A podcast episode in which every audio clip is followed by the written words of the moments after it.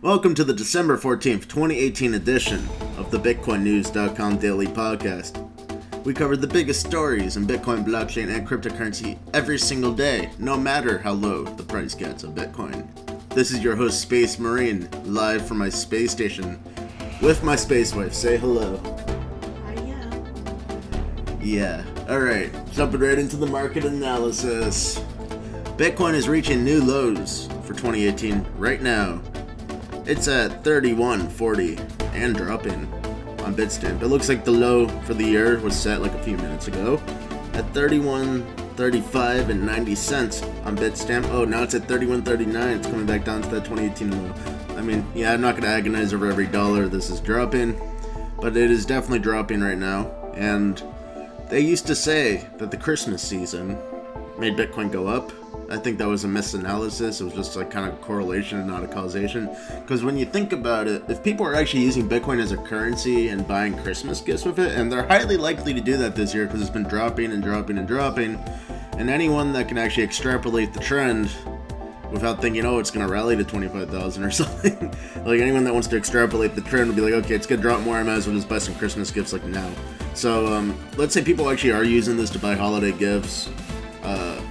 Then they would send it to the merchant for their gift, like their new yellow Lambo, and the merchant would sell it for cash, and that would cause the market to drop. So, believe it or not, they said Christmas would help Bitcoin. It might actually just drop, like, because first off, the market's already pretty hurt and wrecked, and then it's to add just enough selling pressure. There's no more support bottom apparent. We're not near it yet. There's a support bottom somewhere. The support level for Bitcoin is actually the point at which uh, the, fundamental demand is for its use as a currency. And there's lots of people using Bitcoin as a currency, more so than ever before. The adoption has only been increasing, actually, for use as a currency. But that support level is probably below $1,000. So there's no support level here where we are now. Because this whole price was created from investment speculation that, you know, Bitcoin would overtake the world when fiat collapses. That's all true. Still gonna happen, but uh you know, we lot we have these CME Bitcoin futures markets now, and they're absolutely gutting out every dollar above the fundamental support level. Eventually, that fundamental support level for spot Bitcoins will be reached. Or maybe it'll stop above that if we get lucky somehow. But really, Globex controls the CME Bitcoin futures, and Globex has a propensity and a talent for suppressing the price of any major asset class because there's tremendous amounts of short selling. Plus, they somehow just have a really strong control over the global markets, period. Like the CME Bitcoin futures is on the same network that knows how to control any asset class. And I'm doing more research into this. There's something to it, definitely, but I gotta find the exact reasons to come back to you with it. But yeah, I'm not gonna get stuck on this. So right now we're at 31, 37. Yeah, it's going down. Way down to Funky Town. Alright, so the Bitcoin market cap is at below 56 billion. It might be more like 55 billion right now. It's been losing a lot.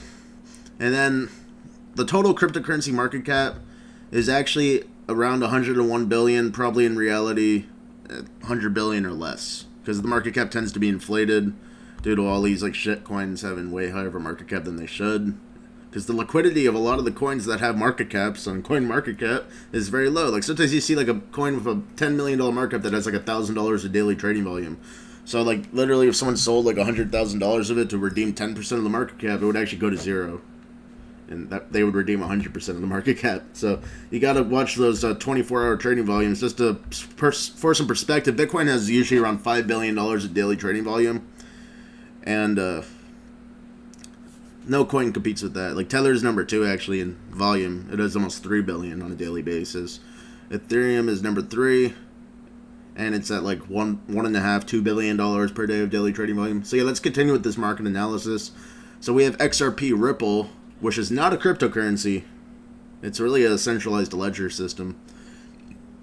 It's at eleven point seven billion dollars. It's losing more than Bitcoin today, and I'm not very happy to see it at number two. It, like they should actually put like a bunch of stars and flags and highlight it in red if they're gonna put it on this list, because it it was not a cryptocurrency from the very beginning. It's so centralized. There's 59 billion Ripple in the control of Ripple Labs, while 41 billion Ripple is in circulation, and all that 41 billion Ripple that's in circulation was actually sold by Ripple Labs. It's quite a security, and it's not even really a cryptocurrency. But I'm not I'm not going to go too deep into that. I believe I did that in the past show or two or three already. So yeah, Ripple's going down. Ethereum is below $84. It's around $83, $8.5 billion market cap. Ethereum has some tough times ahead. And uh, so the Constantinople fork is coming in a month and the miners and the developers are about to go at war with each other. It's probably already starting now. Like I'm not inside the Ethereum community, so I, I don't know exactly what's going on, but I know I already analyzed what would happen. It's gonna start coming to the top, bubbling to the top, and everyone's gonna see what's happening real soon. Like they're probably trying to talk it out right now before they start launching bombs at each other. But yeah, once they the talks end, we're gonna see it happen like all over the crypto space. It'll be the number one news. And the BitMEX traders, like Ethereum's listed on BitMEX as a derivatives, and they could short it 100x. So if there's any bad news of Ethereum, like there is right now, the BitMEX traders will short sell it 100x, and the market will go down more than it should, really. So like any sign of blood. So like we're not even seeing like publicly any war going on yet. Maybe just a little bit of it. But in less than a month. In the next month, it's going to really intensify to full scale, and BitMEX will be short selling the whole time. So Ethereum is at eight and a half billion dollar market cap right now, and that's a lot lower than it was. Ethereum's price is like eighty three dollars, like I said. It was fourteen hundred dollars in January, less than a year ago, like eleven months ago, I guess. So that's it's already a lot lower than it was, and this might be a lot higher than it's going to be. That's what I got to say about it. Tether is at parity. Congratulations, Tether. Yeah, you're stable.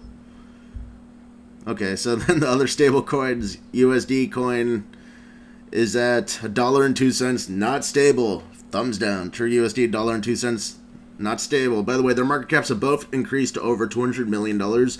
So True USD and USD coin are gaining traction, even as Tether has returned mostly to parity.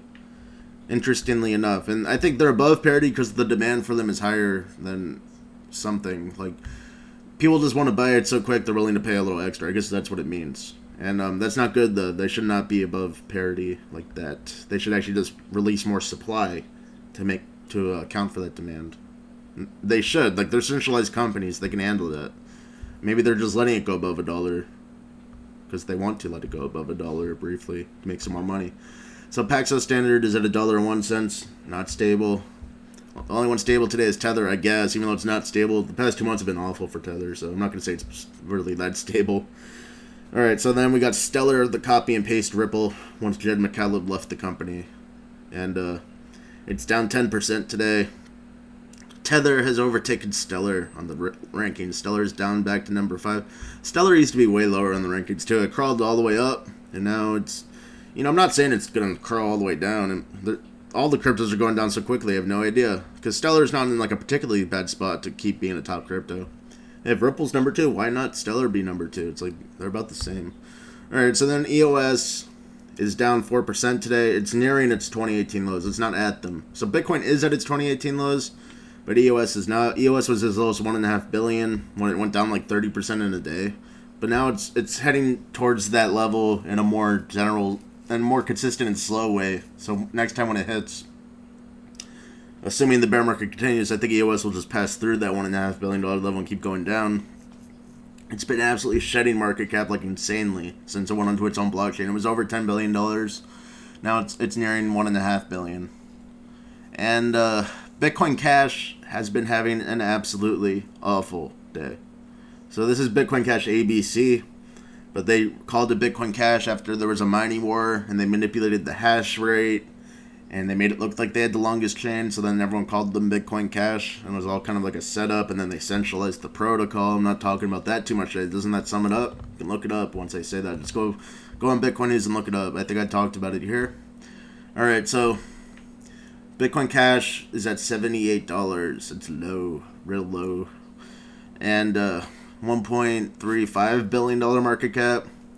Bitcoin Cash is about to be passed by Litecoin. It could happen at any moment. I forecasted this like a day or two ago. It's already happening. I think it was only one day ago when I made that forecast. So, and then Litecoin is right there at the same market cap as Bitcoin Cash, and Litecoin's a lot better than Bitcoin Cash. I'm not going to pull my punches on that one. Litecoin's a nice major cryptocurrency. It's decentralized and it has no crazy manipulation going on. I think Litecoin's obviously going to be a survivor versus Bitcoin Cash long term. In fact, Bitcoin Cash had a nice position as a major cryptocurrency. It was over $600 even after a ton of drops during 2018. It was still at $600, and then they did this fork and this war, and it looks really bad. It ended up in some really bad stuff, like Bitcoin Cash being centralized and Bitcoin SV, like, you know, being at war with Bitcoin Cash, because Bitcoin SV is the other fork of Bitcoin Cash. They're at $70. So Bitcoin SV is at $70, $1.2 billion market cap. I don't think it's to be very long from now until both versions of Bitcoin Cash, Bitcoin Cash, and Bitcoin SV fall below a billion dollar market cap. I don't think that's very long from now. And then they can go ahead and compete with Bitcoin Gold or Bitcoin Diamond after that, or Bitcoin Private even.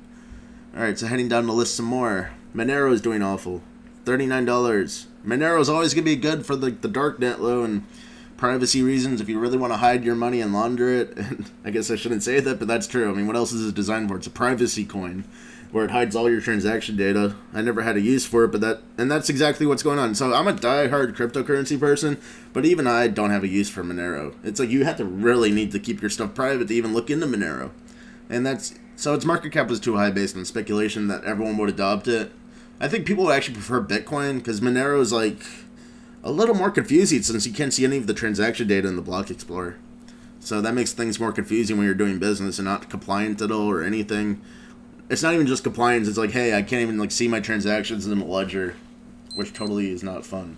So that's what happens, and it's at thirty nine dollars, six hundred fifty million dollar market cap. That all being said, Monero will be a major cryptocurrency long term. There's a need for a privacy coin.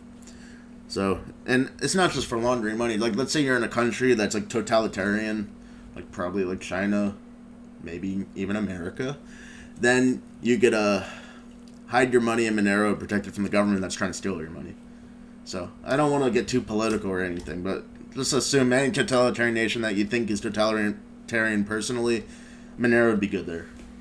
You know, you don't have to take my opinions on who's totalitarian and not. Just think about like whatever country you think's totalitarian. That's where Monero would be useful. Okay, so Dash is also it's not quite as private, but it's extremely anonymous still. And Dash is becoming very popular in Venezuela. We talked about how Church's Chicken in Venezuela, a major chicken chain, has adopted Dash, but it's still going down a lot. But it's not going down as much as the other cryptos, and start going to get it's going to start getting a real user base in Venezuela. Because I think this is the one that's going to be adopted. Why Dash and not Bitcoin? Well, Bitcoin will be adopted too in Venezuela. It already is. But Dash is just better for hiding from the Venezuelan government, who is desperate for money. And like they're not acting like they're gonna do it now, but they're probably gonna try to ban cryptocurrency and seize people's money and stuff. Like that happens in a collapsing country it is an absolute fact at this point that the Venezuelan sovereign bolivar, their fiat currency, will collapse this year. Really soon. It's happening already. It's totally like near a million percent inflation per year, which is just totally unsustainable.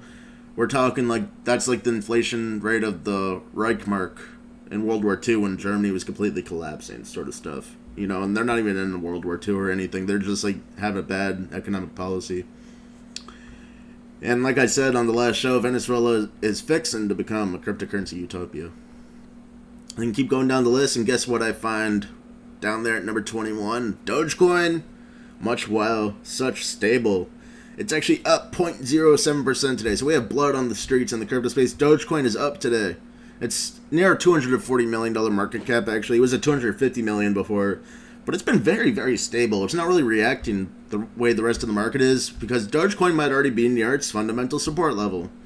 It's at a realistic level of 240, 250 million dollars, and there's not much speculation to chop off of it, to be honest.